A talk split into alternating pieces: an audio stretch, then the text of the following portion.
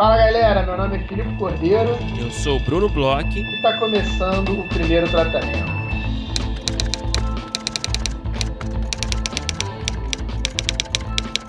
Fala, Brunão! Tudo bem? Olá, Filipe Cordeiro. Eu estou bem, sim, por enquanto. E você? Brunão, estou ótimo. Eu queria saber, Brunão, é, como é que você se sentiu fazendo esse tour aí de volta para sua terra natal? Você sentiu falta é, da Bahia enquanto estava no Rio? Você se reencontrou como um carioca enquanto no Rio? Como é que foi essa sua pequena experiência, não, não profissional, porque a gente vai falar um pouco mais depois sobre isso, mas assim, de feeling, de voltar, né, a, a, ao berço, à casa. Cara, de volta à Terra Natal, parece que a gente tá falando daqueles filmes, né, do cara que fica 20, 30 anos, né, longe Exato. de casa aí, e aí volta. volta. E aí tá tipo assim, aquele... A namoradinha. namoradinha trabalhando no, no salão é. é. Esse é quase. Esse é um, é um subgênero quase do, do cinema indie americano, né? É. Essa volta para casa, né? Uhum. É, eu acho que não se aplica exatamente a mim aqui, Filipe, porque, enfim, de vez em quando eu dou um rolê no Rio. Mas foi bom, cara. Eu gosto assim, né? A Bahia, para quem não sabe, enfim, eu tô morando na Bahia já tem um tempo desde o final do ano passado, aqui no sul da Bahia, e, e aqui é muito legal, né? Tem muitas vantagens, é muito bonito. É, mas se eu ficar muito tempo aqui, eu acho que eu vou enlouquecer, entendeu? então, cidade pequena, sabe como é que é, né? Então, às vezes é bom ir pro Rio, e aí eu aproveitei para ir na Rio 2C, que a gente vai falar um pouquinho aqui, né? É, em breve, vamos falar em mais detalhes dessa minha grande experiência na Rio 2C, que eu sei que você está curioso. Tô muito curioso e eu sei que você chega na Bahia e já vem para São Paulo, né? Não vai dar nem para esquentar o acarajé.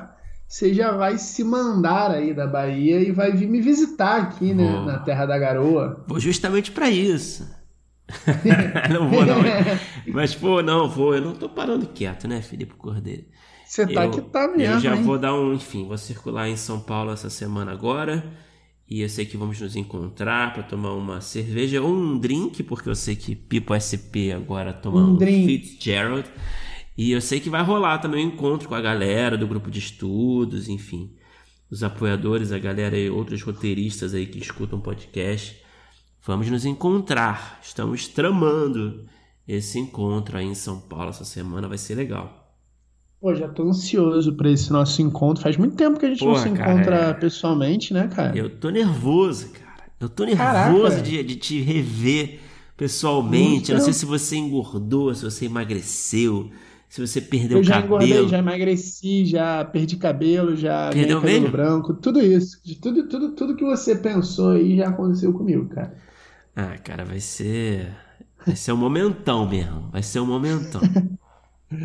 Ô Brunão, vamos começar né, agora nosso episódio de fato. A gente está aí é, nas vésperas de, de anunciar, a gente está acabou de entrar no mês né, das nossas rodadas de negócio. Eu sei que a galera. Uhum. É, Só tô ansioso.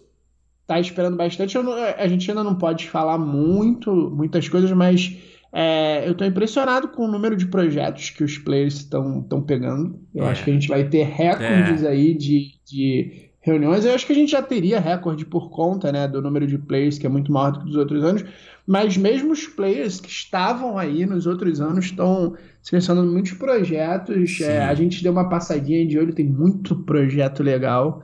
A gente viu depois né, que os players selecionam, tal, tem muita coisa legal.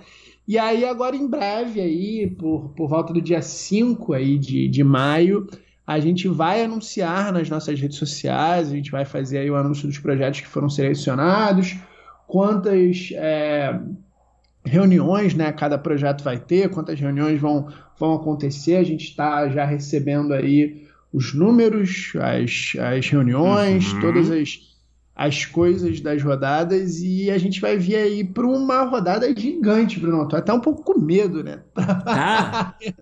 o velho temor, né, do Fire Festival, sempre nos assombrando os nossos pesadelos, né?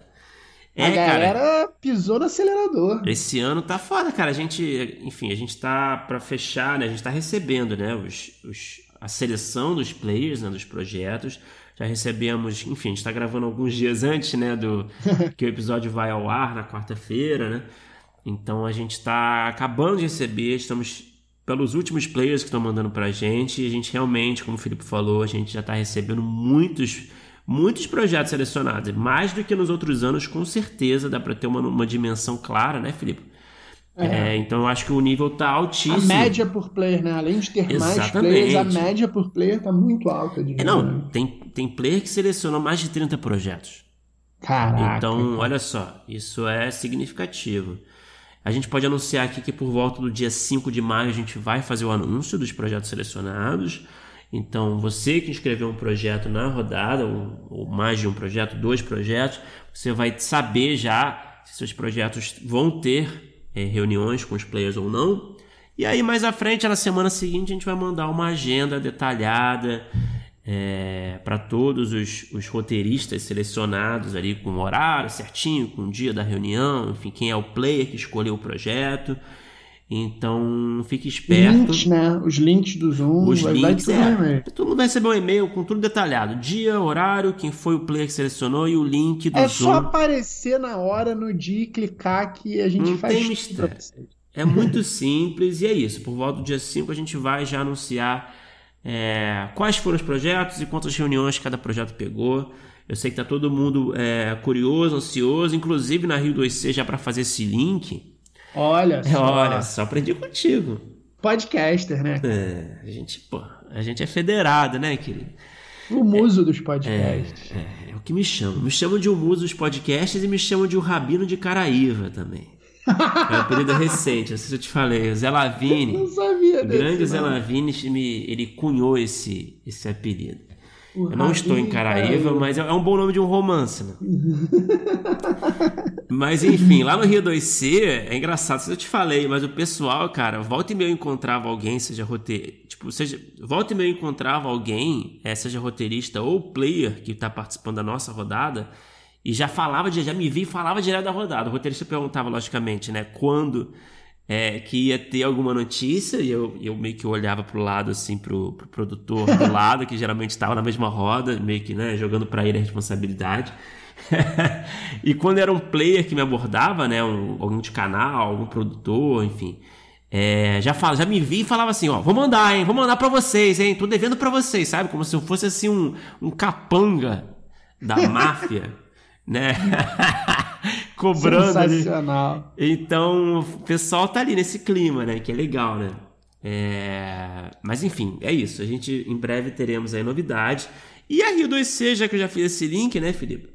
Sei que você tá curioso para saber também, a gente não conversou muito a respeito. Pois é, é né? A gente deixou, né, para falar aqui nos, nos microfones. É, eu queria saber sobre como é que foi essa sua experiência. Isso aí das rodadas você já tinha até comentado comigo, é. mas eu acho que foi o primeiro grande evento presencial Pô, do nosso sim. mercado. E, e, cara, eu fiquei bem curioso. Como é que foi? É, você falou que encontrou, né, produtores e roteiristas. Tinham muitos roteiristas? Cara, muitos roteiristas. Muitos. É? Cara, eu encontrei muita gente. É impressionante, assim, eu não esperava encontrar tanta gente assim, cara. Eu nunca tinha ido na Rio 2C, acho que você já você foi uma foi, vez. Você foi num dia só, né? É, eu fui só em um dia, porque eu fui. Na verdade, eu tinha um foco bem claro que era apresentar um projeto. Eu tinha uma reunião marcada com um player é, para apresentar um, um player de streaming, né? Para apresentar um, um projeto, uma série. E. E aí aproveitou e fez o dia. Fiz o dia. É, dei um puta azar também, porque a reunião foi, foi adiada. Sim, é, é. Enfim, também não vou falar, entrar em muitos detalhes, mas enfim, a reunião acabou sendo adiada, depois foi cancelada e, e, e, se tudo der certo a gente vai ter essa reunião virtualmente, né? Mas uhum. enfim, o meu grande objetivo ali, que era essa reunião, é, não rolou. Então eu já comecei assim, com achando que o karma, né? Que era uma questão de karma, né? Que a, karma, é, a polícia do karma tinha me pego. Isso acontece no Rio 2C, né? Porque a gente vê, né? A gente que organiza esse, esse tipo de evento de, rodada de negócio, sei lá, ano passado a gente teve aí problema de internet é, um dia, a gente jeito, teve né? que remanejar tal. Acontece, né? Quando são players, pessoas, é. É, empresas, é, é complicado. A gente até tem pouco, pouquíssimo caso de ter é. que é, reagendar a reunião, mas acontece até no é. Rio 2C. Sim, sim, pois é, é. Acontece e, enfim, eu, não, eu acho que foi uma questão mais do player, né? Que teve lá suas uhum. complicações internas. É, mas acontece. É, também eu não fui, eu sei que eu não fui o único, né? Que tive ali minha, é, minha esse imprevisto na agenda também, né? Como roteirista, enfim, como é, como quem ia apresentar o projeto, né? Enfim, eu sei que uma galera teve né, suas reuniões adiadas, canceladas. É, mas enfim, tudo bem. Não foi um problema. Eu estava lá, é, tinha muita gente lá. Estava lá com meus, meus coautores também do projeto, com o pessoal da produtora que está com, com o projeto, é, o pessoal da Capuri. E a gente estava lá, enfim, a gente, é, não, ia, não era isso que acabaria com o dia, né? Então a gente circulou lá e acabou até tomando uns cafés com outros, é, outros players, assim. A gente fez aquela coisa que eu nunca tinha, eu particularmente não tinha feito ainda, não sei se você já fez que foi fazer um pitching ali de, de café, sabe? Uhum. Uma coisa meio improvisada ali, que você né, saía conversando com a pessoa, de repente se, se, surgia né, uma brecha, você falava um pouco mais do projeto, né? É, se a pessoa se interessava, né? Claro, né, você não vai dar uma de maluco e sair falando à toa assim, né?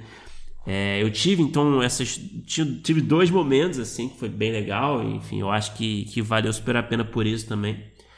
E, e fora o fato de encontrar muita gente, né, cara? Assim, só para lembrar assim, alguns nomes de gente que eu encontrei lá. O, o nosso grande Daniel Tomate estava lá.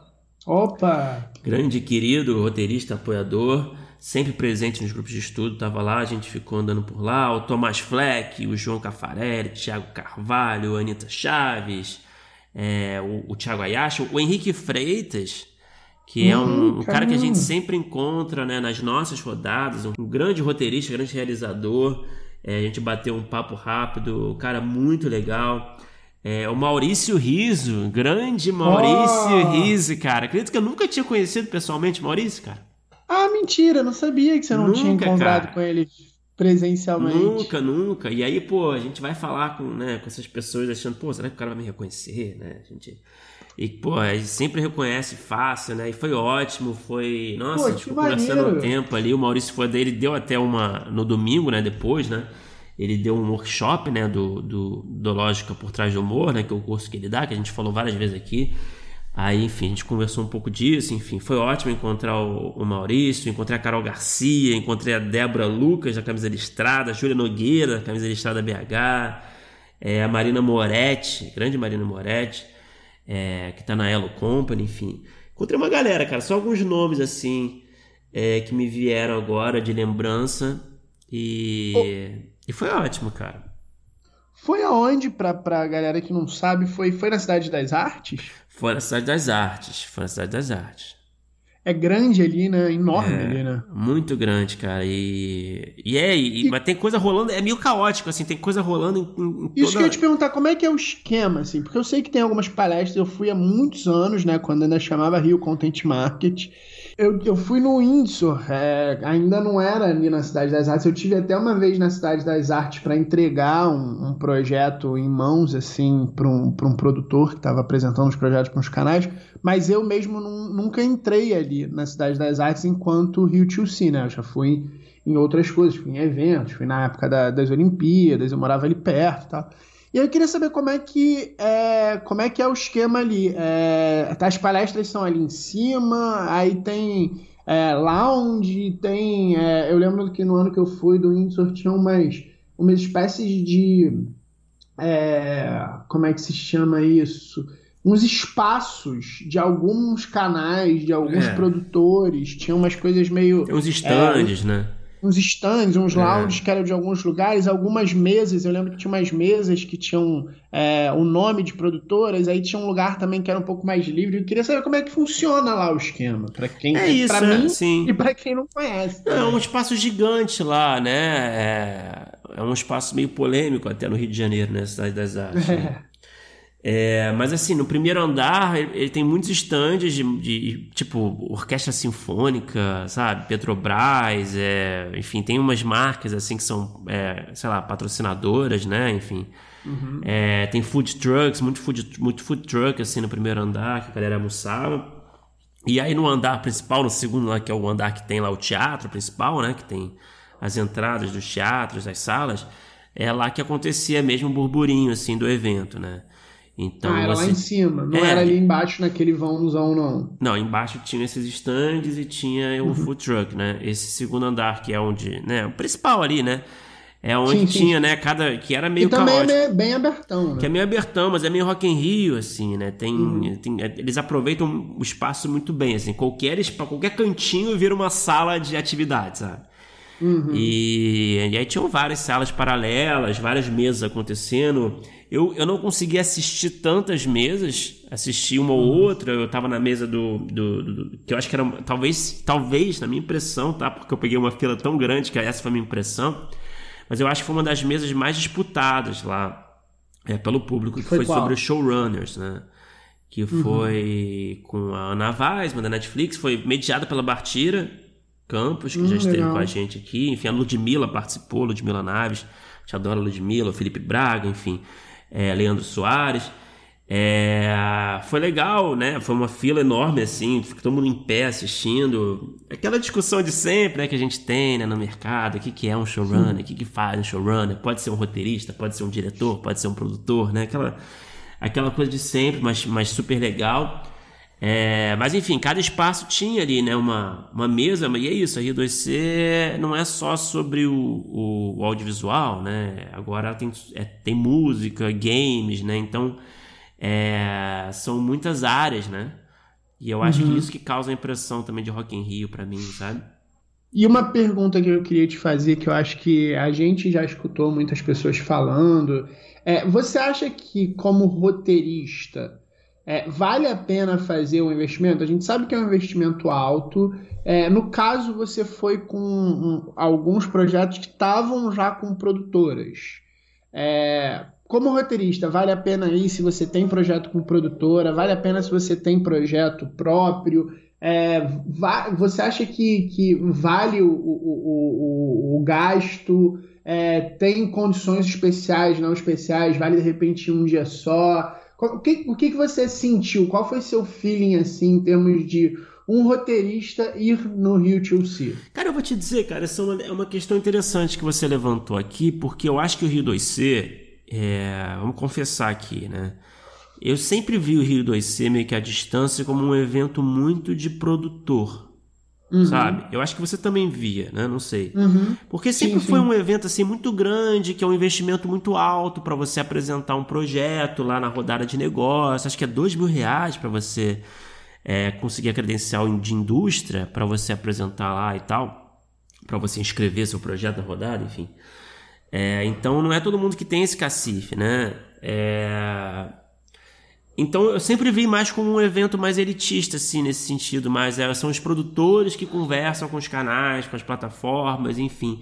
E eu fui esse ano porque meu projeto tinha sido selecionado na rodada, né, pelo Player. E, e eu fui, né, meio que sem muita expectativa. E, cara, uhum. eu me surpreendi bastante, cara. Porque, novamente, são muitos roteiristas que estavam lá. É, uma coisa importante a comentar é você vai aproveitar o evento, mesmo que você não tenha credencial de indústria, entendeu? Se uhum. você comprar a credencial de creator, que eles chamam, sei lá, é, seja uhum. por um dia, dois dias, enfim, o que for, você vai aproveitar, porque você vai circular, você vai encontrar muita gente, você vai, como eu fiz, você vai tomar cafés com produtores e players, enfim. É, tem muita oportunidade para você fazer tá, isso, mas, sabe? Mas você foi com, como, como roteirista, beleza? Mas você, no caso específico, como você tinha falado, você estava com é, uma galera de uma produtora Sim. e com um projeto, especificamente, Sim. não sei se você chegou a fazer pitching de outros projetos, mas estava com produtora. Uhum. Pra, se você não tá com produtora, porque é, é isso, assim, eu, tenho, eu, eu, eu tenho, tive a impressão quando eu fui, há muito tempo atrás, até porque também eu estava em outra fase da minha carreira, não conhecia muita gente. É, mas eu, eu, fiquei muito com essa impressão de ser uma coisa mais voltada para produtora. Você acha que um cara que é, tá. Beleza, deu para entender, vai encontrar bastante gente, vai tomar café, mas que tá com um projeto em mãos sem produtor, vale a pena? Cara, se você for amigo do Tomás Fleck, vale muito a pena, porque ele vai te colocar na, com, com, as pessoas certas, porque ele conhece todo mundo, ele é um rato aí da, do networking. Abraço aí pro Tomás. cara, assim, respondendo sério agora, é, eu acho que vale, cara. Eu acho uhum. que vale. Você tem que ser meio cara de pau, logicamente, né? Porque você vai abordar desconhecidos. Mas, é, cara, você é num ambiente ele propício para isso. Né? Mas né? A gente é já isso, conversou cara. um pouco sobre isso, né? Essas regras. O lugar que você tá é para isso. Exatamente. O pessoal que tá lá, os, os, representantes das empresas, eles, eles, eles estão lá com essa mentalidade de, de, de conhecer projetos, conhecer roteiristas. Uhum. Sabe? Então, existe uma predisposição para essa, essas conversas. Mas é claro, uhum. você tem que, tem que ter aquele, aquela, aquele jogo de cintura, aquela inteligência emocional, aquela inteligência de bom senso, né? De você, né? É, não, pagar, não pagar de sem noção, você reconhecer, identificar ali quando tem uma abertura para falar, né? Sobre o seu projeto, né? Mas assim, na pior das hipóteses, você vai encontrar muitos colegas e muitos, é, muitos outros roteiristas e vai tomar cerveja depois, sabe? Uhum. É, então eu acho que é win-win. E tem as palestras, as mesas. Então Assim, essa é a minha impressão, assim, eu acho que valeu super a pena, independente se você tiver ou não agendado uma reunião na rodada, eu tinha, mas acabei não tendo, então eu não tive reunião na rodada e valeu super a pena. É, o problema só é que você fica, né, você encontra tanta gente que você, né, aconteceu comigo algumas vezes, eu tava numa fila para entrar numa mesa, uma fila enorme, é, e aí eu encontrava alguém, é, um grupo de amigos e aí eu putz, conversava com eles e de repente a fila já foi embora, sabe? Uhum. e aí eu perdi a palestra, assim. Mas enfim, é isso. Esse evento. Mas é válido, né? Eu acho que esses. Eu não sei, eu tenho. Eu, eu acho que essas mesas são muito interessantes, mas eu acho que também elas servem como pretexto, assim, para você encontrar as pessoas, sabe? Circular, Sim. né? Nesses eventos, né? Então você pode aproveitar um evento desses de várias formas. É, enfim, a minha recomendação é essa. Eu acho que vale a pena ir sim. É um investimento que você vai fazer, você não precisa necessariamente comprar a credencial mais cara, mas você vai encontrar muita gente, é, roteiristas, produtores, enfim, plataformas. Então eu super recomendo. E é como você falou também, né, cara? É, foi o primeiro evento desde sei lá quando, né? Então... Pois é, isso eu acho que deve ter feito um, tá dado um peso, né? Eu acho que se bobear todos os eventos esse ano vão ser é, mais, sei lá, festivos, mais com mais gente. É, foi a primeira coisa que tem há bastante tempo do mercado, galera se reencontrando, muita demanda reprimida, né, cara? Nossa, total, cara, total. Então eu senti o pessoal super caloroso, o pessoal super, realmente muito no clima, sabe? De, de engajar, de, de interagir. É, o que me deixa animado para outras edições e para outros eventos também, né? Como o Frapa que vem por aí. Inclusive a rodada de negócios está aberta, vai ficar aberta acho que até dia 16 de maio, se eu não me engano. Uhum. É, enfim, mas é isso, eu recomendo pra caramba, assim, super valeu a pena. Pô, cara, muito legal. Eu fiquei é, curioso agora para voltar a ver o Content Market. Era um, era um evento que ficava um pouco fora do meu radar. É, é cara, por, pô, por demais. conta disso, porque eu tinha muito essa impressão. Eu né? acho que é uma percepção geral dos roteiristas, sabe? Uhum. E eu acho, que, eu acho que os preços não ajudam. Eu acho que o, uhum. o evento em si, eu acho que não, não sei se faz muito esforço, sabe? para acabar com essa impressão. Mas. É, enfim, eu gostei demais. E, cara, é, é, e é muito legal né, a gente encontrar os apoiadores e, e, e ouvintes em geral que escutam uhum. a gente. Eu fui parado algumas vezes, tipo, tinha uma, uma, dupla de roteiristas do Alagoas que veio falar comigo, assim, tipo, Bruno, Pô, aí eu olhei assim, quem são esses caras?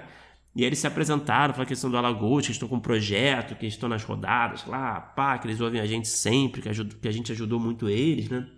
Pô, que legal. Inclusive, eu vi da própria Júlia Nogueira, da Camisa Listrada BH, né? A gente tomou um café lá, que, enfim, ela é fã pra caramba, assim, do, do, do programa, a gente sempre escuta. Já fazendo, esteve aqui, inclusive. Fazendo faxina, enfim. Aprendeu muito de roteiro, né? Que ela é produtora, né? Aprendeu muito de roteiro com a gente, fiquei lisonjeado. É, então, pra gente é ainda mais especial, né? Pô, demais, cara, demais. Então, assim, é 10 de 10. Vale a pena, você indica. 8.8 porque minha reunião foi cancelada. Mas Justo, tudo, tá, tudo tá certo, certo, Tudo certo. Agora, Brunão, adorei aí tudo que você falou, mas vamos falar do nosso episódio de hoje, né, Brunão? A gente conversou com um roteirista que fez um filme aí recente, né, que saiu recentemente, super interessante, um filme super autoral, um cara que é, é, escreve de um, de um lugar diferente, escreveu uma história super interessante, que tem essa coisa de pensar no lugar para escrever. Conta aí, Brunão, com quem que a gente conversou? A gente conversou com o Madiano Marchetti, que é roteirista, um dos roteiristas e diretor do filme Madalena, é, que é um longa muito interessante que está na Netflix. Tá super fácil de assistir, é super premiado. É um filme que se passa ali no Mato Grosso do Sul, é, fala de uma, de uma, realidade muito particular, dessa coisa do agro, né? Mas traz é, personagens ali de outro universo ali, né? É, para se misturar. É um choque de, de, de, de universos. Né? Exatamente. É um filme muito interessante, super autoral, super original. E eu acho que a conversa foi assim também, foi uma conversa diferente. É, a gente falou muito do processo do filme, falou muito também do, é, um pouco da experiência de, de, curta, né? O Madiano fez, realizou alguns curtas antes do Madalena. É, a gente falou muito assim de, de, de personagem, né? Da, da, estrutura do filme. Para quem viu, acho que o papo é muito, muito, muito mais rico, né? Para quem assistiu Madalena, eu recomendo, inclusive, é, se você está curioso, você, que você assista o Madalena antes de, de ouvir o papo, mas também não é tão assim é fundamental. Dá é, para entender o papo, mas dá, dá para entender. É claro, porque tem os detalhes um pouco, a gente fala um pouco de algumas cenas, enfim, é, das personagens e tal. Mas foi um papo muito legal, cara, para falar de, de, de, um cinema é, bem particular, peculiar, brasileiro, é, contemporâneo que tá rolando aí, tá ganhando muito prêmio. E enfim, eu gostei demais. Eu adorei também. Vamos ouvir que foi muito bom.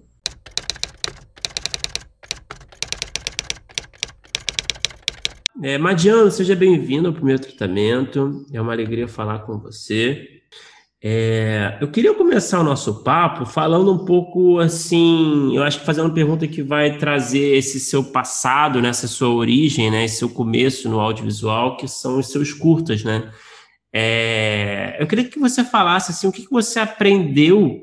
É, não sei se você consegue enxergar isso com uma clareza mas eu queria entender o que, você aprendeu nas experiências dos curtas que você considera muito importante, que você trouxe para o processo de fazer o Madalena, por, por exemplo, né, que é o seu primeiro longo. Oi, Bruno. Oi, Filipe, todo mundo que está escutando a gente. Obrigado pelo convite. É um prazerzão estar aqui para poder falar um pouquinho sobre roteiro, sobre o processo do Madalena em específico também. Cara, é, sobre a sua pergunta, eu, eu fiz quatro curtas-metragens que eu considero, assim, mais curtas pensados e trabalhados, não tão no, naquele impulso universitário de tipo, vou fazer e é isso, sem muito pensar no que está fazendo. Eu fiz quatro curtas que eu gosto, que, eu, que foram, enfim, um processo de pesquisa, um processo de escrita de roteiro. Um deles, o roteiro não é meu, os outros três é. E, e foram processos muito, muito diferentes. Então, assim, de cara, eu acho que o que eu aprendi nesses três, nesses três curtas, né, três processos que eu roteirizei, é, acho que foi essa, essa vontade de, de experimentar coisas diferentes. Acho que isso me alimentou bastante para que no Madalena, sei lá, eu tivesse já alguma segurança para poder tateando coisas que eu imaginava que poderia funcionar para aquele filme. É, sei lá, então eu fiz um documentário, um curta documental, outros dois ficcionais é, que eu roteirizei e um outro ficcional é, que é um roteiro de um amigo meu, é, que inclusive é um dos roteiristas do Madalena também, o Thiago Coelho.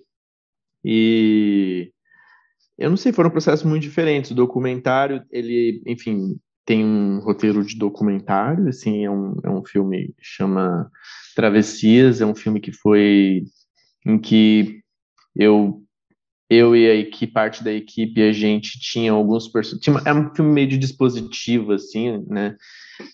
é, tinha uma vontade de, de, de, de seguir, de e de conversar com taxistas pelo Rio de Janeiro, então era um pouco esse dispositivo. A gente vai entrar em alguns táxis e vai conversar com algumas pessoas durante um tempo e para onde a conversa aí vai, assim, a gente só vai tentar e entendendo sobre o que, é o filme ao longo do processo do filme. E então não tinha muito um roteiro, né, muito pré-definido antes, mas tinha muito uma vontade de, de é, sei lá, de tentar estar muito aberto o tempo inteiro para essas conversas e muito atento e para onde elas nos levassem. Ali o roteiro ia sendo escrito dentro da cena. Mas dentro desse filme documental tinha um final que eu acabei descobrindo ao longo do processo e que é um final ficcional. Então tem uma parte que foi roteirizada também, mais roteirizada. E os outros dois, um é um musical é, meio karaokê, super dramático e experimental. Sei lá como eu posso definir esse filme. Nome essa barra que é gost... Essa barra que é gostar de você. É um filme que se passa todo em karaokê e então não tem fala, acho que tem uma fala o filme inteiro. E, e tudo tentei aí foi um processo de tentar construir esse roteiro a partir das músicas, né? Então tem muita música no karaokê que a gente ouve as pessoas cantando, e então é quase como se de alguma forma o filme tentasse se contar a partir desses climas, né? De uma música que vai se sobrepondo a outra, de, e esses climas que vão tentando dar conta de, de, de, uma questão que tem no filme entre, entre, entre dois personagens, assim. E é um filme bastante experimental também. E o terceiro, que é um filme mais roteirizado, assim, com que eu, sei lá, roteirizei ele muito no impulso, foi muito rápido, é um filme super curto, de seis minutos, que chama O Lugar Mais Frio do Rio. Eu acho que dos curtas é o curta que mais rodou, meu curta que mais rodou.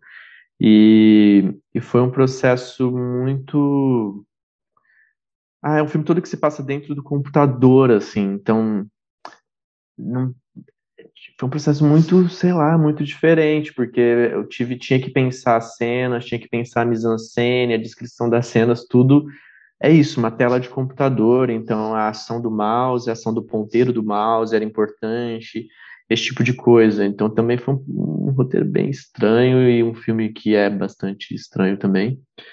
E é isso, assim, são caminhos muito diferentes que eu acho que eu tive nesses três curtas que eu roteirizei, aí tem um, eu, esse outro curta que meu amigo roteirizou, o Thiago, e eu dirigi, que chama Vácuo, que é um filme todo dentro de um carro e uma conversa entre pai e filho, todo dentro de um carro. É um filme que tem mais diálogos, assim, desses, dos curtas que eu fiz. Também foi uma experiência, é, são experiências bem diferentes umas das outras, assim, sabe? Um foi para um lado musical, o outro um documentário experimental, uma, um dispositivo, lá, Coutinho, assim, e, e esse filme todo dentro do computador, na tela do computador, e esse filme desses dois personagens enclausurados dentro do carro, o vácuo, e, e, essa conversa de, sei lá, um filme de 20 minutos, de uma conversa de pai e filho dentro de um carro, assim, que também são, são experiências que eu acho que foram super diferentes, mas que no fim das contas, eu sinto que eu não consigo identificar, tipo, ah, Madalena tem mais a ver com esse filme, tem mais a ver com aquele, não sei, assim, não uhum. consigo identificar, mas eu sinto que cada um deles trouxe coisas importantes, assim, que eu, que eu e os outros roteiristas, né, tentei levar também da minha experiência para os outros co-roteiristas do Madalena, que nós escrevemos Madalena em quatro pessoas. Eu e mais três Tiagos. Tiago Coelho, Tiago Galego e Tiago Ortman. Ô, Mariano, mas é difícil é... a sua pergunta. É, mas, eu, mas, eu, mas eu, fiquei, eu fiquei curioso com uma coisa, assim, eu tenho, eu fiquei com a impressão nessa sua resposta que dá para enxergar um certo padrão e eu queria confirmar contigo que parece que suas ideias elas partem muito de um lugar, é, que seja um lugar virtual, que seja um táxi, que seja um karaokê, que seja o lugar de onde você cresceu no, no Madalena, que pelo que eu é, dei uma pesquisada, se queria também falar um pouco sobre uma, uma situação né, ali do, do centro-oeste. E aí eu queria perguntar se é isso, você consegue enxergar que é isso mesmo? Você pensa assim, na origem das suas ideias, se vem assim, é, de um lugar, de contar uma história nesse lugar, se você acha que é por aí, se eu identifiquei correto. E a segunda coisa que eu queria te perguntar é nesse primeiro processo, a partir do momento que você tem a ideia, é, qual é o segundo passo que você tem? Você falou de pesquisa, eu li também é, é, em uma matéria falando sobre alguma pesquisa que, que aconteceu para o Madalena. Se é, se é a partir daí, você acha que sempre tem que ter bastante pesquisa? Como, como é que você, como é que são esses primeiros passos assim do seu processo? Ah, é massa isso que você disse, porque eu nunca tinha pensado racionalmente sobre isso, sobre o meu processo. Acabo, acho que ele acaba sendo muito intuitivo em algum nível, principalmente no início é, do processo, quando as coisas começam a surgir. Então, eu não penso muito sobre o método e, e tal. Acredito muito que cada filme pede um, uma maneira também de se fazer. Mas chega um momento do processo em que eu acabo tentando metodologizar melhor as coisas e aí seguir um, um caminho mais mais seguro para mim, assim, sabe, para também não ir para tantos caminhos e o filme não se perder. Mas acho que sim, cara, eu acho que você tem razão. Acho que esses meus quatro curtas eles partem de um lugar, de dentro de um carro, são todas situações assim que, que partem de um lugar, né?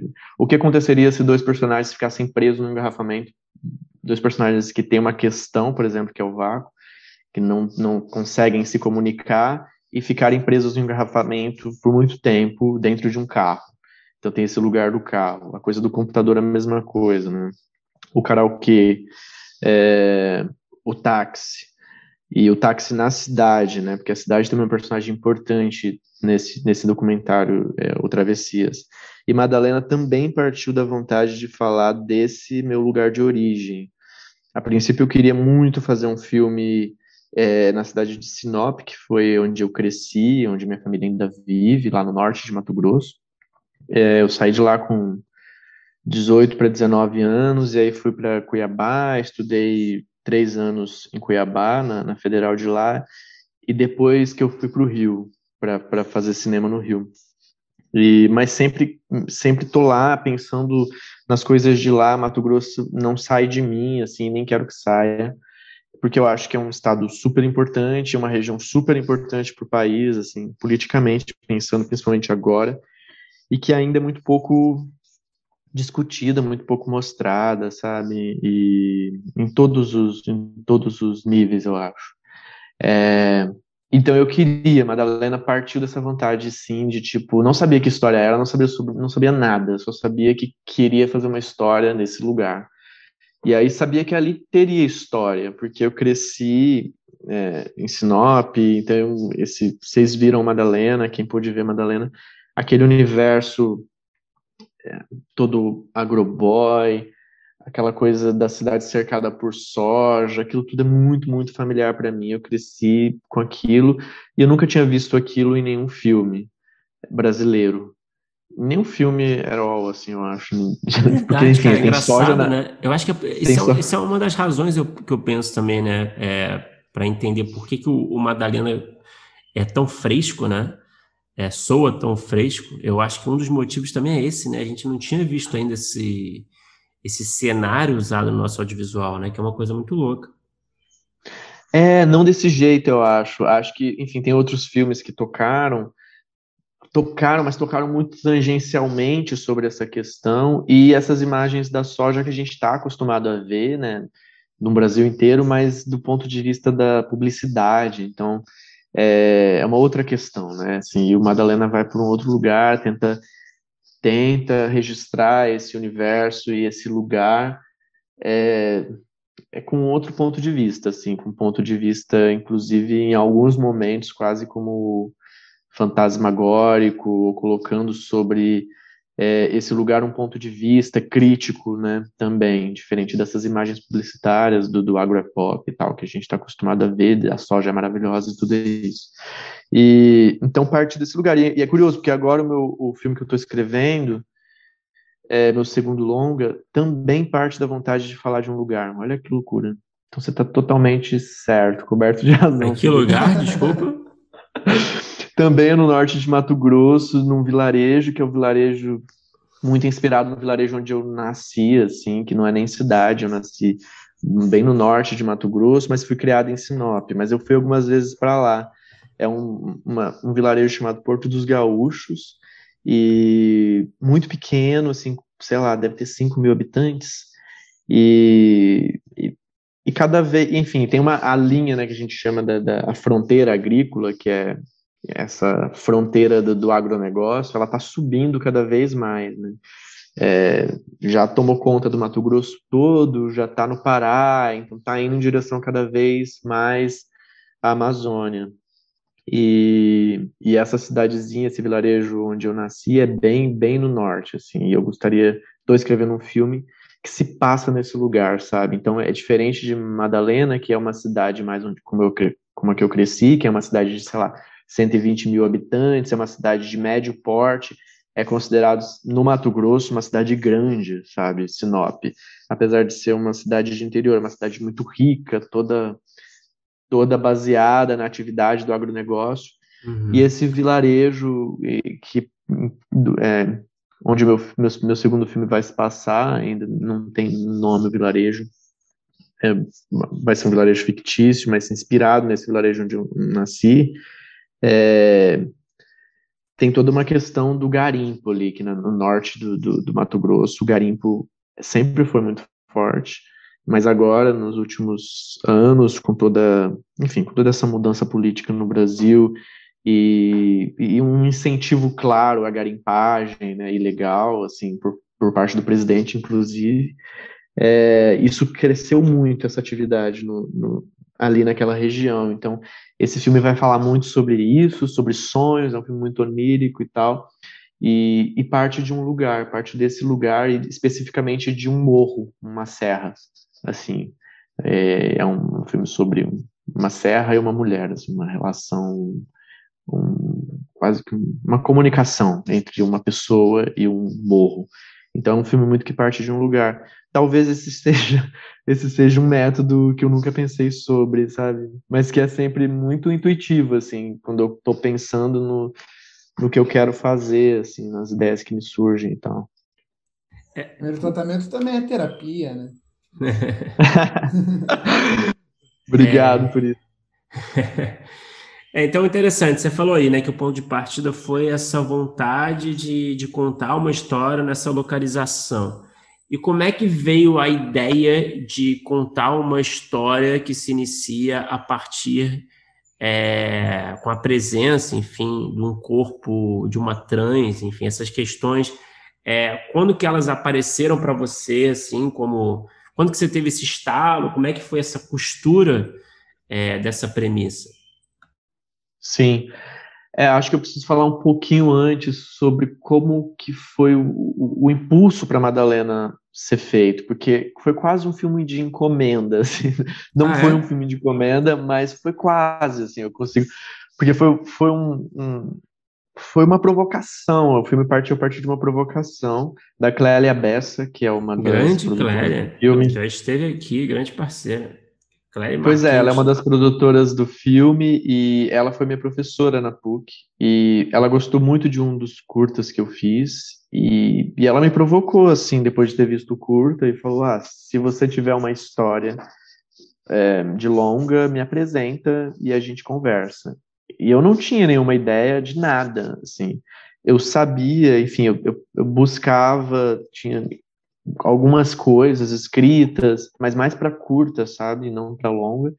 E não imaginava que eu ia fazer um longa tão cedo, assim, porque acabou sendo cedo, né? No Brasil a gente sabe o quão difícil é se dirigir um primeiro longa, então foi meio que assim do pulo da universidade para o primeiro longa, é, um, é uma coisa muito incomum. E então eu não tinha nenhuma ideia. O que eu fiz, e também não tinha, não tinha segurança de fazer um roteiro de longa sozinho, só tinha feito curtas e estava muito inseguro nesse primeiro momento. Então eu chamei pessoas que eu confiava muito, com quem eu já tinha trabalhado, principalmente nos curtas e tal, meus, meus amigos, a maioria da PUC, e os três Tiagos, e também uma amiga de Cuiabá, a Daphne, que ajudou no, no argumento, a Daphne Sport. Então a gente primeiro começou a ideia, né, essa, essa coisa da premissa surgiu mesmo a partir dessas nossas conversas. O roteiro durou o processo todo do roteiro durou mais ou menos três anos, assim, foi muito longo. É, Foram quantos tratamentos? E... Você, você, tem uma lembrança Foram disso? oito, oito tratamentos. Uhum. Só que, assim, foi um processo muito. Eu nunca tinha trabalhado numa sala de roteiro, então foi um processo muito de descoberta de como fazer, assim, sabe? De uma metodologia que a gente foi criando também. Então, em alguns momentos deu muito certo, outros momentos a gente empacava muito, foi muito trabalhoso e tal. E a gente foi meio que descobrindo, assim, a metodologia durante o processo. E essa premissa surgiu desse, nesse início, assim, que a gente, eu sabia sobre o que eu queria falar, esse lugar, então a gente começou com uma pesquisa, uma pesquisa sobre o lugar e uma pesquisa sobre possibilidades de temas, assim. O que eu queria de cara era falar desse lugar e um pouco eu tinha uma ideia de tema, de, de assim, de, de, tentar falar sobre essa, essa sensação de você não se sentir parte de um lugar que durante muito tempo eu vivendo lá eu não me sentia muito parte, eu sentia e ao mesmo tempo não, sabe? Por ser gay, crescer lá no armário, foi super difícil, não, não tinha referência nenhuma, precisei sair de lá para sair do armário.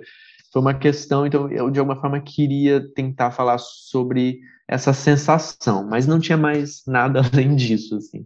Então tudo veio a partir dessas nossas conversas, das pesquisas, assim. Todo mundo foi pesquisando coisas, eu trazia referências desse lugar, trazia histórias minhas da minha infância, coisas que que aconteceram comigo para tentar alimentar também, porque é, a maioria não era não era de Mato Grosso, né, dos roteiristas era do Rio, só eu e a Daphne que éramos de Mato Grosso. E e e aí foi aí que foram surgindo. A gente tinha muito esse processo de discussão. A gente sentava, se reunia acho que uma vez por semana no início, e cada um trazia alguma coisa, a gente discutia a partir do que cada um trazia e aí as coisas iam, iam surgindo, a gente ia anotando possibilidades de, de personagem, possibilidades de, de temas, de histórias possíveis, e é isso, assim. E, e aí, de cara, a gente descobriu que a gente queria falar sobre agronegócio, né, que é um elemento importante ali, e sobre gênero e sexualidade. Assim, são é as duas coisas que a gente começou a, a, traçar como um escopo possível. E aí as coisas foram surgindo. Por exemplo, a ideia da Madalena mesmo, quem trouxe foi é, o Tiago Coelho, eu acho. Ele trouxe essa ideia, acho que ele viu numa notícia de jornal sobre um corpo de uma travesti assassinada e deixada numa plantação de soja. Isso foi um gatilho a gente começou a pensar nessa personagem a partir dessa notícia, desse, desse evento que ele trouxe pra gente. E depois disso que a gente começou a construir toda toda a ideia do filme. Então, durante os tratamentos, nossa, se modificou demais, assim, foi um processo muito louco e, e muito sofrível também, que eu não estou repetindo nesse segundo filme, está sendo muito um outro processo, assim, porque foi muito de descoberta, então a gente fazia um tratamento que era um filme que ia para um caminho e aí, sei lá, o tratamento seguinte já era outro filme, é. tipo, era muito Esse... muito de experimentar mesmo, sabe? Os três, é uma curiosidade minha, né? É, os, você tem, a gente tem no Madalena três personagens ali que, né, que são pontos de vista, né? É, em relação a, a Madalena, é, em tratamentos, nos primeiros tratamentos, você tinha esses personagens, você tinha outros personagens, você tinha um, é outro tipo de protagonista? Como é que, como é que o roteiro se transformou assim ao longo do processo? É, olha só que loucura, agora que você me fez lembrar. O primeiro tratamento, eu acho que não tinha, não existia Madalena. Eram só os dois personagens, Luciane e Cristiano. E, e tinha toda uma questão, tinha uma outra questão, acho que Cristiano tinha uma questão, gay, a, a Luziane era uma cantora de forró, tinha toda uma outra questão, e, e, tinha uma coisa desse encontro deles, tinha coisa da soja, tinha uma coisa mais violenta no filme. A coisa da Madalena, mesmo a ideia da Madalena, acho que surgiu no segundo tratamento, não tenho certeza, muito confuso, porque foi um processo muito ah, sei, as coisas, é, o tempo vai passando e a gente vai também, né, vai ficando tudo... Mas, é, mas eu lembro que o primeiro tratamento era um tratamento muito focado nos dois primeiros personagens, na real. É, e Cristiano nem se chamava Cristiano, se chamava Zé Luiz naquela época. E, e aí depois a gente foi descobrindo. Então teve momentos, por exemplo, que existiu é, uma presença muito mais forte da Madalena viva dentro do filme, sabe? Que agora não existe mais o filme está pronto. Mas teve quase funcionava como um flashback, assim, a terceira parte, e a gente acabou abandonando essa ideia, sei lá, em qual tratamento, mas quando é isso, quando a gente começou a perceber sobre o que, que era o filme, porque chega um momento que tudo no início era muito muita experimentação, assim, a gente quer falar sobre coisas, e a gente tentava tatear essas coisas, a gente traçou uma história, mas demorou para a gente entender sobre o que, que era aquele filme, sabe? É, assim, pensando num argumento para o filme mesmo. E quando a gente entendeu que esse filme era sobre a reação em relação àquela morte, né, a reação daquelas pessoas em relação à morte da Madalena, aí a gente aí a gente começou a estruturar melhor, aí as coisas foram só se afinando mesmo, sabe? É, e não não teve tantas mudanças drásticas e tal. A gente foi afinando, a gente tirou essa coisa do flashback, porque a gente percebeu, não, não faz sentido ter ela viva, porque é uma coisa em relação. O que importa agora é a reação dessas pessoas, né, a reação desse lugar é, frente a essa morte e como essa morte impacta essas pessoas, e a gente decidiu trazer então essa terceira personagem que entrou só nos últimos tratamentos, que é a Bianca, que é uma das amigas da Madalena, então de alguma forma é tentar trazer também a reação para esse ponto de vista, né, para o ponto de vista de alguém que se importava é, com a Madalena em, em, alguma medida, assim, diferente dos dois primeiros personagens. Então, é, foi um, foi um processo bastante caótico e que demorou para, para, enquanto ideias, né, assim, demorou para a gente se encontrar e quando a, quando a gente se encontrou, assim, já estava no meio do processo, sei lá, um ano e meio de processo, e aí foi uma coisa mais de afinar mesmo os tratamentos e, e fazer essa finesse, que o último tratamento mesmo eu fiz já lá é, na cidade onde a gente filmou, em Dourados, no Mato Grosso do Sul, depois de conhecer os atores e as atrizes, porque eu achava que isso era importante, tinha uma coisa da fala que eu queria trazer muito para dentro do, do roteiro, dos diálogos, e, e eu achava que esse último tratamento tinha que ser feito lá também, sabe? A partir dos espaços que a gente encontraria para filmar, isso tudo mudaria um pouco a minha percepção é, em relação à direção, né? Da, então, e aí achava que isso tinha que estar no roteiro também, para ajudar todo mundo a visualizar o filme que eu queria fazer. E o último tratamento eu, aí eu finalizei sozinho, sem a ajuda dos, dos corroteiristas lá, já em, em Dourados. Ô, Madiano, isso foi. Eu, eu dei uma pesquisada, as filmagens, esse último tratamento foi em 2018? Exato, foi em 2018. A gente filmou bem é, bem no momento da eleição, assim, foi bem nesse, sei lá, acho que na segunda semana foi a semana que Bolsonaro ganhou, então Putz. Foi. É, é, pois é, isso, é isso era uma coisa que eu queria te perguntar, que você falou é, sobre a reação, né? Que o filme que ele, que ele fala sobre a reação dos personagens. Eu queria saber como é que você sentiu a reação é, de público, de crítica, e, e, imagino que tenham tido vários tipos de reações, inclusive das pessoas que assistiram lá, é, contar um pouco sobre é, a sua origem com essa coisa essa, todas essa, essas questões temáticas que, enquanto você estava lá, eram difíceis para você, e é, numa mudança, sei lá, de governo e um, um, uma nuvem negra que pairou sobre o nosso país, assim, que eu imagino que tenha, é, de certa forma, até aumentado algumas questões que tem no filme. Como é que foi essa reação é, quando o filme ficou pronto, começou a ser exibido. Imagino que tenha tido algumas reações em determinado momento, e aí, como começou a entrar em um circuito de premiações, é, as reações devam ter aumentado tanto para bem quanto para mal, e eu digo mal, de repente, é, gente que torceu o nariz por conta de conservadorismo. Eu queria saber como é que foi assim, lançar esse filme, ainda mais nessa época. É, a gente lançou o filme no Festival de Roterdã no ano passado e, e foi, foi tudo virtual, né? Assim, eu ia para lá e aí decidiram fazer o festival virtualmente em cima da hora por causa da pandemia, porque começou a piorar muito. Então, acabei que não tive essa sensação da reação ali, né, na sessão, com as pessoas assistindo ao filme e tal.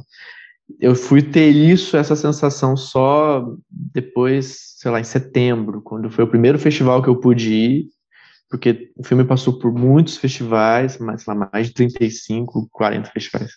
Só que eu fui convidado para muito poucos por conta da pandemia. E eu só pude assistir o filme mesmo em setembro, então foi só aí que eu tive essa sensação dentro da sala do cinema e depois do debate e tal, um pouco da reação do público. Da crítica, logo no início, né, lá em Roterdã, já, já pude entender um pouco como a crítica estava levando o filme, assim. Cara, de um modo geral, eu sinto que a crítica de cara já abraçou o filme no início. O filme foi, um, eu acho, bastante bem recebido, assim. É, principalmente, eu não sei, não teve muita crítica no Brasil, assim, sobre o filme, mas teve muita crítica de fora. E geralmente ressaltavam questões relacionadas à estrutura do filme, que é muito, acho que, incomum, eu não sei o que, que chama tanta atenção, mas a estrutura do filme que é, é muito, o filme que se constrói muito a partir da, da, das lacunas e não tanto do que, do que a gente vê mesmo, né, do cotidiano que está sendo mostrado, mas muito do que a gente não vê, é, do que está fora do filme. Isso era bastante comentado de um ponto de vista positivo. Teve crítica negativa no sentido de que o filme aproveita pouco algumas situações, assim, eu lembro disso no início. E é, acho que isso se manteve, assim. Eu, eu tinha muito medo de, de, críticas mais no sentido do, do discurso do filme mesmo, sabe? É, porque é, é, isso, assim, sou um, um, homem cis tratando de uma questão, eu acho que o filme não é só sobre a questão trans, né, fala muito desse lugar e parte desse lugar e tal, eu acho que sobre isso eu, eu tenho muita segurança para falar, porque eu sou de lá, e, mas de qualquer maneira é isso, é uma, existe uma personagem trans, existe uma personagem trans ausente, então eu tinha um receio em relação a, a como seria a recepção nesse sentido, e nesse sentido foi super, super tranquilo até agora, assim, não teve hum, não teve nenhum tipo de reação negativa das pessoas trans que viram o filme e tal, ao contrário, muita gente recomendando o filme, que eu acho incrível. E do público, do público aí é um, é um pouco diferente, assim, eu senti que lá fora, é, eu, vi, eu vi o filme a primeira vez no festival de São Sebastião, depois em Biarritz, logo em seguida, e foi muito parecida a, a, foram parecidas as reações assim dos dois públicos. O era um público bem mais jovem, São Sebastião, e o, o de Biarritz era um público só de velhinhos. E era incrível, mas as reações foram muito parecidas. Todo mundo ficava muito curioso em relação a esse lugar, sabe? É, é tipo muito novo. Que lugar é esse? Que Brasil é esse? Assim, então as discussões todas partiam para esse para esse lugar. E até certo momento da montagem do filme, existia uma, um certo receio, assim, não tanto da minha parte, é, estava bastante seguro da história que a gente estava contando, eu e a montadora, mas existia um receio se o filme não seria hermético demais, se o filme não seria um filme difícil demais, sabe, de ser compreendido e tal. É, e, eu, e isso, sei lá, eu não senti que o filme é que o filme é difícil, assim, lá, pela reação das pessoas. As pessoas se interessavam pelo universo, é um filme muito de atmosfera, né? Um filme muito é, que está tangenciando e falando de muitas coisas ao mesmo tempo. Então, é, eu acho que as pessoas entendem muitas coisas, saem com muitas dúvidas, saem com muitas questões, mas no fim das contas isso é muito bom. Acho que o filme fica ressoando durante muito tempo para as pessoas e elas acabam repensando coisas e conectando coisas, porque o filme, a partir dessas lacunas, né, como é contado muito a partir dessas lacunas, ele abre brecha para muitas interpretações possíveis dentro daquele, daquele universo, daquele escopo. Então, desde essas dessas interpretações mais, sei lá, é, de um público que espera muito, né, ver um filme criminal, quando se começa com uma morte, já espera que vai ter uma investigação criminal e tal, e o filme não, não, não vai por esse caminho. Então, algumas pessoas ficam especulando quem matou, como matou, esse tipo de coisa ou é, não, assim, coisas mais relacionadas à vida da personagem, é, ou como era a relação dessa personagem com as amigas, principalmente, coisas que eu ouvi nesses debates, sabe? Coisas que se levantavam e eu achava legal, assim, porque o filme não dá muito, muito disso, mas ele abre possibilidades porque tá tudo muito jogado ali na sutileza, né? Então as coisas estão, existem muitos indícios de, de coisas, mas elas são muito sutis, quase ganchos para que as pessoas é, pensem sobre, sobre, sobre tudo que está ali, a partir do seu ponto de vista. E no Brasil, eu sinto que foi mais em relação à questão trans, assim, todo mundo, de um modo geral, o filme estreou na Mostra de São Paulo, as discussões todas, depois foi para o Mix Brasil, passou por outros festivais, foram todas mais centradas na questão trans e travesti e tal, e na transfobia, que eu já imaginava, assim, também, porque é, é isso, né, por mais que o, o centro-oeste, a coisa do agronegócio não esteja tão presente no cinema, na, na televisão, é, esse é um imaginário que todo mundo conhece, né? A coisa do sertanejo no Brasil está muito presente, então acho que o, a discussão no Brasil foi um pouco além nesse sentido. Foi mais sobre o discurso do filme, sobre a questão da transfobia, sobre a questão da, da reação, da ausência de reação, de como nós, enquanto sociedade, a gente se a gente tenta não se envolver, né, nesse nesse nesse tipo de crime no sentido de que ah, é, não é comigo, é com a comunidade trans, então eu, pessoa cis, posso ficar tranquilo, tipo, eu não tenho que me meter com essa questão, assim. E de alguma forma, agindo assim, a gente também está sendo permissivo, né, para que essa cultura transfóbica continue persistindo e tal. Então, acho que a discussão no Brasil foi um pouco além, um pouco mais profunda é, em relação ao filme. E a repercussão local é, na cidade, tá? Você sentiu alguma coisa diferente? Algum, teve alguma, alguma questão? Cara, eu não pude ir na sessão que teve lá, infelizmente. É isso, porque eu não estou mais morando no Brasil e ficou muito difícil viajar nesse, nesse momento né, pandêmico. Mas eu soube das reações a partir dos atores, das atrizes, de, de gente da equipe que estava. E é isso, de modo geral, as pessoas que foram ver o filme gostaram muito porque já, já foram predispostas a gostar do filme. Já conheciam muita gente, não sei o quê. É, a gente não teve, o filme não entrou no circuito lá em, em Campo Grande. A gente fez sessão lá, mas é, o filme entrou em circuito só em outras capitais. Lá a gente não conseguiu sala de cinema, infelizmente. E uh, e depois, quando o filme entra é, no streaming e tal, agora na, na última fase né, de, de, distribuição do filme, é, aí o filme tem uma proporção maior né, de abrangência, então mais gente que não veria o filme, que não sabia do filme, que não sabia nada do filme, tá vendo. E aí as reações são muitas, muito diversas. Assim. O que é demais, eu acho incrível. Tipo, é um filme que não foi pensado para Netflix. É um filme que, de maneira nenhuma, eu pensava isso no início. Nossa, esse filme vai ser passado na Netflix. Não imaginava.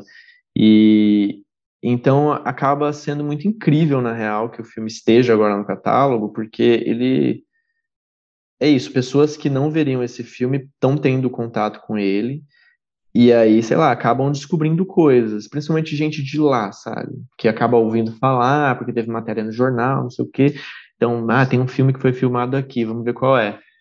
Só que é isso, muita gente se decepciona, se frustra, porque acho que também espera muita coisa do, do filme de uma narrativa mais clássica, com uma investigação criminal e tal. Então se frustra de cara com, com essa questão. Mas muita gente que eu, que eu não imaginava que veria o filme, me manda mensagem, assim, aleatoriamente, falando que ficou muito tocado com o filme e, e que, que inspira em alguma medida e tal, que são questões importantes e que, e que se vê gente da cidade me mandou mensagem falando que consegue se ver em partes do filme e tal, que, coisas que eu achei muito massa, assim, que isso aconteceu, esse tipo de reação, né, de eu receber mensagens das pessoas, aconteceu só depois do filme entrar no streaming, porque antes disso era muito uma coisa de festivais e tal, ou mesmo quando teve na sala de cinema, acaba sendo sempre é isso, né? Quem vai ver o filme está muito já querendo ver esse tipo de filme, já vai muito buscando esse tipo, esse tipo de narrativa, então acaba sendo mais seguro. E as descobertas num streaming é, das reações é, é, muito mais interessante, assim. Tem coisas engraçadíssimas, tem gente que fica especulando mil coisas, tem tipo gente, gente que fala, nossa, não entendi nada aquele início com as emas, o que, que esse filme quer dizer? Eu fico rindo pra caramba com as reações. Depois disso, assim, tem muitos comentários em vários lugares, então é, os amigos ficam me mandando, ó, oh, fulano falou isso, olha esse aqui, muito engraçado, vários... É, e Madiano, eu queria falar um pouquinho assim com o Madiano, diretor, né, que, que também escreveu esse filme. Como é que era esse processo de ser o diretor, é, colaborando com esses outros roteiristas? Você, você já vai decupando enquanto você escreve? É, você consegue, você escreve com a cabeça de diretor um projeto como esse? Ou você consegue é, separar, segmentar as etapas? Como é que funciona isso na prática? No início, não, assim, no início do processo, sei lá, nos cinco primeiros tratamentos, assim, a gente era mais livre, não era tanto uma pensar, sei lá, não é muito decupado o roteiro, assim. O roteiro, eu não curto muito escrever aquele roteiro meio técnico, sabe? É do tipo que tá lá descrevendo o movimento da câmera, é, assim, para mim flui mais na leitura, um roteiro que não é, que não é tão técnico, que não abre tanto, que não tira a gente tanto ali de dentro do universo do personagem, das descrições e tudo. Então, a gente se esforçava para fazer um roteiro o menos técnico possível e que tra tentasse transmitir mais a sensação, sabe, dessa é, dessas atmosferas que o, que o filme tem, que a gente tem, já tentava pensar nesse início, então eu acho que já tem um certo olhar de direção nesse início, mas muito vago ainda, assim, porque tinha muitos olhares, né? Assim, o processo de escrita era feito. Eu vou explicar rapidinho o método que a gente tinha, assim, a gente depois quando a gente começou a escrever de fato, né? A gente escaletou, a gente escaletava sempre e a gente dividia, então fulano ficava, sei lá, com 15 cenas. Ah, legal. Três, Vocês é, dividiam é, as cenas, né? Legal. É, exato. Então, fulano ficava com tantas cenas, você com tantas, não sei o quê, e depois a gente rodava. Então, eu pegava, lia as suas cenas, o outro lia as minhas, não sei o quê, a gente sentava, discutia, apontava o que a gente gostava, o que não gostava de cada cena. Isso a gente fez durante um tempo, até que chegou um momento em que aí eu sentia que precisava ter uma unidade. E aí eu começava, depois desse processo, eu pegava o roteiro todo e tentava dar uma unidade é, de, de tom, assim, para o filme é, para o roteiro. E eu acho que nesse processo de dar uma unidade, tentar dar uma unidade de tom para o roteiro, de alguma forma eu já estava decupando, assim, né?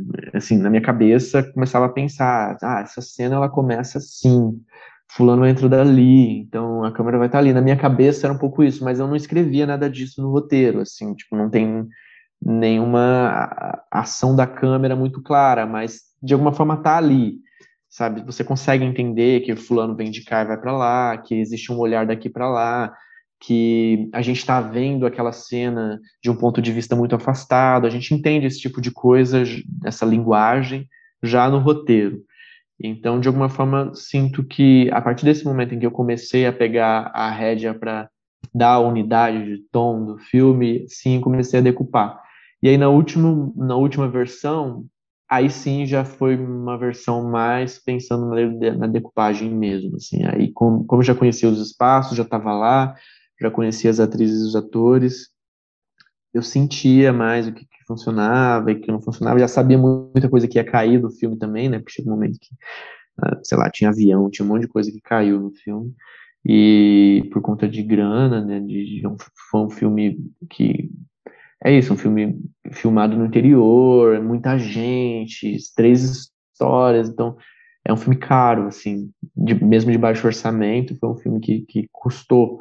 Então a gente teve que cortar algumas cenas e não sofri por nenhuma delas, assim, sou bem desapegado em relação a isso, mas tentava achar esses essas soluções ali, assim, a parte pensando nos espaços, pensando nas, nos ensaios que estavam rolando, então, tipo, nos ensaios eu começava a entender, ah, fulano vai vir daqui, vai, isso vai acontecer, tem essa pausa, esse tipo de coisa eu ia trazendo já para esse último tratamento, é, tanto para os diálogos quanto para as descrições ali, para ajudar a dar esse tom é, de ritmo também do que eu já estava imaginando para o filme.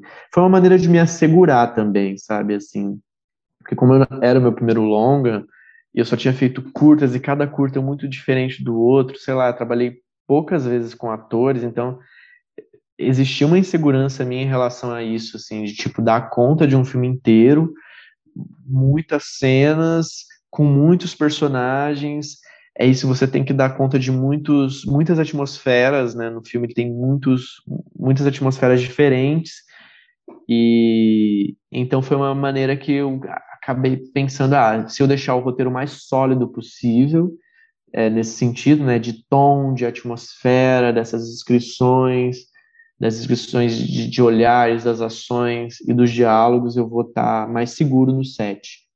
E, e, foi ótimo isso, foi ótimo porque eu estava realmente bastante seguro no set e, e também bastante tranquilo para mudar as coisas se precisassem, sabe? Tipo, é, então algumas cenas são muito próximas, né, do que é o filme hoje, são muito próximas do último tratamento do roteiro, e algumas cenas são bastante diferentes, assim, tanto no diálogo, que é uma coisa que a gente vai descobrindo ali no momento também, com os atores, algumas coisas surgem que alguma, você pensa que no ensaio as coisas estão funcionando quando você chega no set, não funcionam, parece que o ritmo cai, sei lá, esfria, é muito estranho.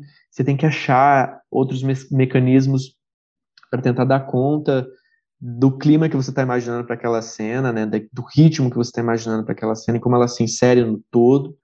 E aí, você, sei lá, inevitavelmente acaba tendo que mudar coisas, assim, algumas são mais drásticas do que a outra, mas do que outras, mas mas eu estava muito aberto para isso uhum. também, então foi bem tranquilo nesse sentido. Madiana, uma curiosidade, é, a gente está gravando num horário meio diferente do que a gente costuma gravar e a gente conversava aqui em off que você está em Maputo. E essa sua é, verve de querer escrever sobre o lugar que você está, quer dizer, não que você está, sobre a partir de um lugar, ela já mexeu contigo aí? É, você já começou a pensar em histórias, estando num lugar que a gente conversava aqui né, antes de, de entrar no ar, que é, é diferente, mas pelo que você falou, não tão diferente quanto aqui. É, é essa sua vontade de partir num lugar para escrever uma história já começou a te dar coceira aí? Cara, ainda não. Assim, tem coisas que eu tenho anotado é, desde que eu cheguei aqui, mas não me surgiu nenhuma ideia ainda e nem nada muito concreto, assim. Acho que porque também eu estou muito inserido no processo de escrita do meu segundo longa, que eu já venho pesquisando tem, tem um ano e meio, quase dois anos, dois anos. E então eu estou muito inserido nisso e, e, sei lá, acabo me fechando. Eu não sei se eu sou esse tipo de diretor ou mesmo roteirista que consegue fazer mil coisas ao mesmo tempo. Adoraria. Talvez um dia eu chegue lá, mas por enquanto eu não consigo muito. Quando eu entro numa parada, eu vou muito fundo e aí acabo me fechando muito para as coisas ao redor. Mas tem coisas que eu já, já me chamaram muita atenção aqui e que eu anotei, assim, eu queria muito conhecer mais o interior, na verdade, de Moçambique, porque eu acho que tem questões no interior que de alguma forma se relacionam mais com questões do Brasil e nesse sentido, talvez, sei lá, faria mais sentido para mim é, contar uma história aqui, sabe? Também a questão da religião, a presença das, das, das, igrejas evangélicas aqui é muito, muito forte. Então, uma coisa que tinha, me chamou a atenção assim que eu cheguei aqui e que eu cheguei a pensar, sei lá, talvez eu, eu possa começar a pensar em alguma história que parta desse lugar estando aqui mas assim nada nada concreto sabe e como eu estou muito envolvido nesse outro processo acaba que é isso são só anotações muito pequenas que vão ficando ali na gaveta para sei lá um dia quem sabe Madiano, a gente tem um bloco final que a gente faz as mesmas perguntas para todo mundo aqui no final da conversa. Então vamos lá?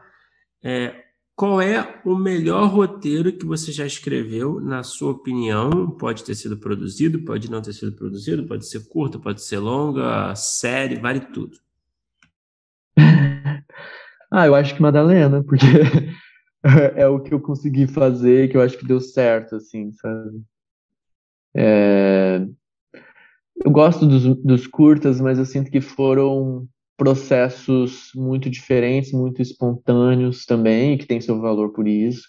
Mas Madalena acho que foi o processo mais que tem essa coisa intuitiva também, mas que em algum momento foi muito racional, assim, e que, que eu consigo dar conta, eu sei o que eu estou falando mesmo, assim, então eu sinto que é o meu, meu roteiro mais maduro até agora. Mas eu tô gostando muito do que eu tô escrevendo agora também. Não sei se vale, mas não foi feito ainda. e qual é o pior roteiro que você já escreveu? Também, vale tudo, pode não ter sido produzido, pode ter sido produzido, vale tudo. Cara, pior roteiro que eu escrevi. Esses de impulso que você comentou no, no começo da conversa. Ah, sei tem, lá, né? eu escrevi muito roteiro ruim de curta que eu nunca fiz, ainda bem. Tem algum que vem à é. mente, assim, que, que merece ali o troféu framboesa? Cara, eu não lembro o nome. Tem, tem um, um roteiro de curta que eu fiz quando estava estudando ainda, e que era uma parada meio doppelganger, assim, sabe? Uma coisa meio de duplo. Era muito ruim, era muito ruim, mas eu não lembro nem o nome do roteiro. E ainda bem que eu não fiz. Eu acho que tem uma coisa muito capricorniana também, e de que eu só dou um passo quando eu sinto que está muito concreto para eu dar esse passo, sabe? Então, para eu entrar numa furada, eu tenho que estar tá muito desatento, assim, uma furada que venha de mim mesmo, sabe? É, porque eu demoro muito para soltar as coisas, mesmo para os amigos, assim, quando eu sinto que não está muito seguro, quando eu não estou seguro com aquilo. Então, por exemplo, esse roteiro eu nunca mostrei para ninguém, e, mas era muito ruim. Eu não lembro, era uma coisa de duplo não sei o que, o título do, do, do curto. E o que, que você assistiu? É, pode ser nacional, estrangeiro, pode ser série, pode ser filme, pode ser qualquer coisa. Que quando terminou você pensou, poxa, eu queria ter escrito isso. Nossa. Cara, recente, não, tipo, da, da vida, é isso? Você pode escolher. Se você quiser falar um recente, um da vida toda. Ah, recentemente eu vi um filme que eu fiquei muito impactado, é, que é o Memória da Pichapong. Eu já gostava muito dos filmes dele, mas esse filme me tocou de um jeito assim, eu acho um filme muito, muito inteligente, de um nível absurdo, assim. É, eu sei lá, eu saí, eu entrei na sessão e eu saí com a sensação de que eu tinha estado num sonho por, por quase duas horas, sabe? Muito doido, uma sensação muito estranha que eu nunca tinha sentido dentro do cinema.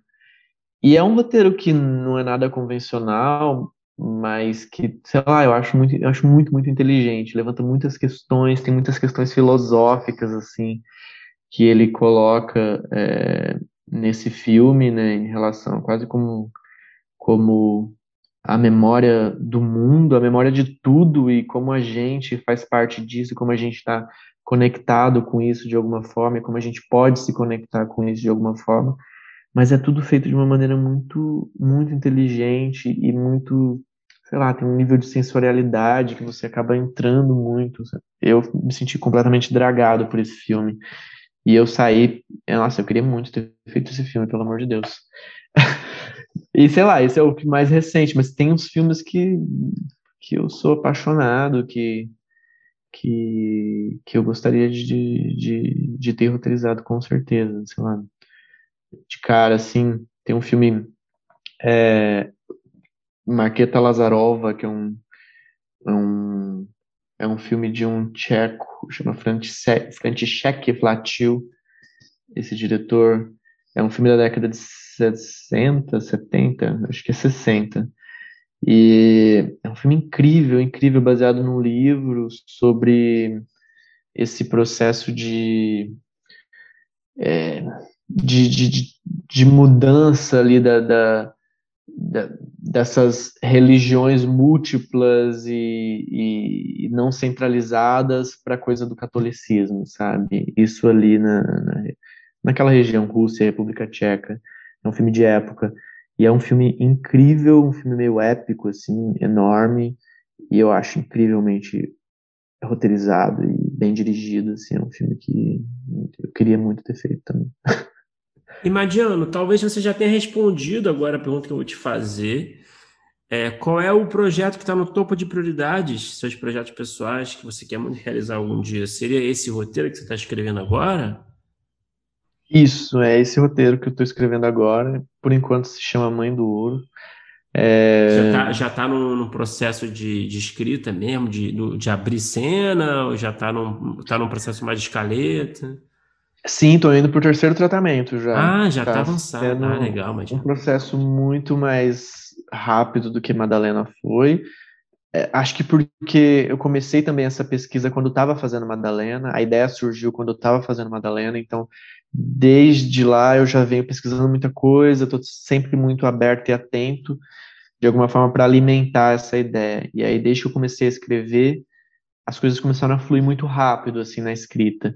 Então, o primeiro tratamento eu fiz sozinho, e agora o segundo tratamento é meu marido, e, e, e agora roteirista, tá me, tá me ajudando, Olha só. como roteirista o Luiz, Luiz Cotinguiba, e, e eu e ele, a gente está escrevendo juntos esse, esse segundo filme, que é um filme também que se passa no norte de Mato Grosso, é um filme bastante onírico, é, é, talvez um pouco mais sombrio que Madalena e que flerta com algo de sei lá, não sei se eu posso dizer que flerta com terror, mas talvez, sabe, por enquanto tá, o roteiro está indo por esse caminho.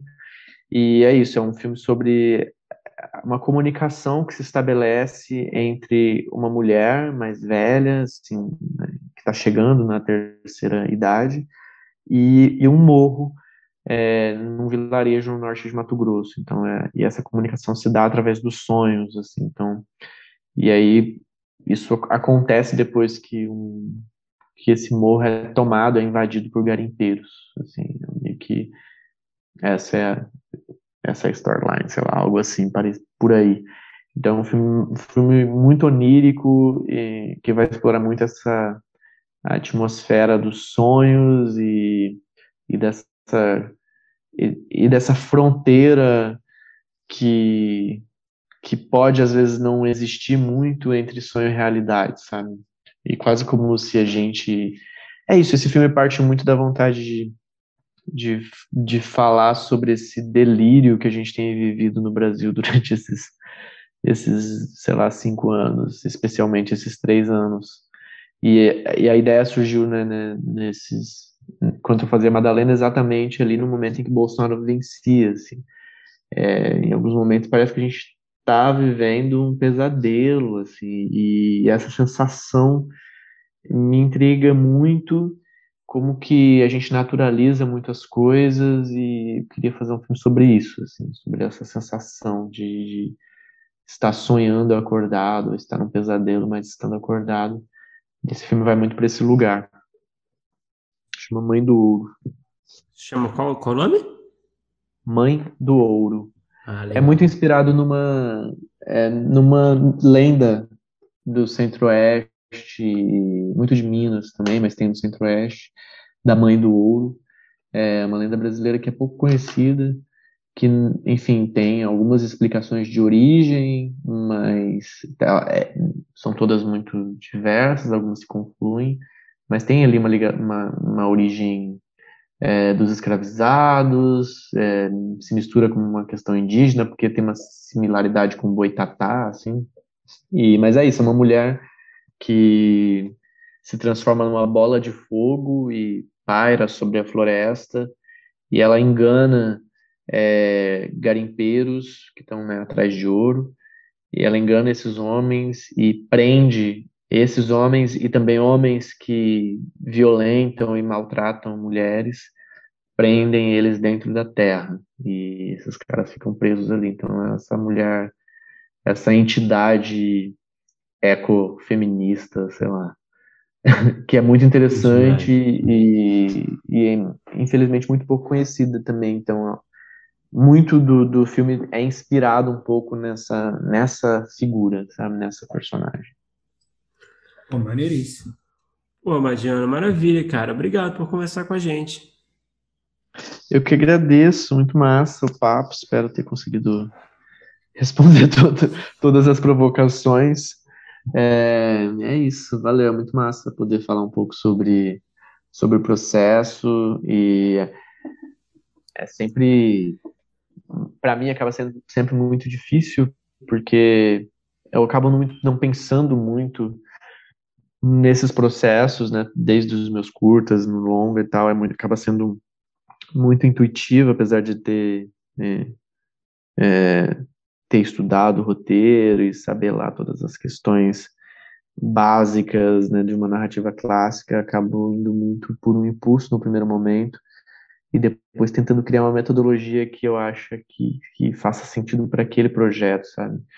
Então acaba sendo muito difícil responder algumas questões, mas acho que, sei lá, espero que eu tenha conseguido.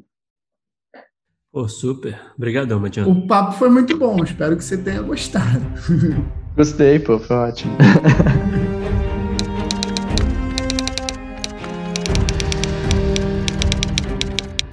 Opa, chegou até aqui? Muito obrigado por escutar. Conheça nossa campanha de apoio na Orelo em escute.orelo.audio barra primeiro tratamento. Por lá você pode ganhar recompensas exclusivas e nos ajudar a continuar conversando com os nossos roteiristas favoritos. Tem dicas, comentários ou sugestões? Fala com a gente pelas nossas redes sociais e não se esqueça de assinar o feed do primeiro tratamento pela Aurelo. Até a próxima!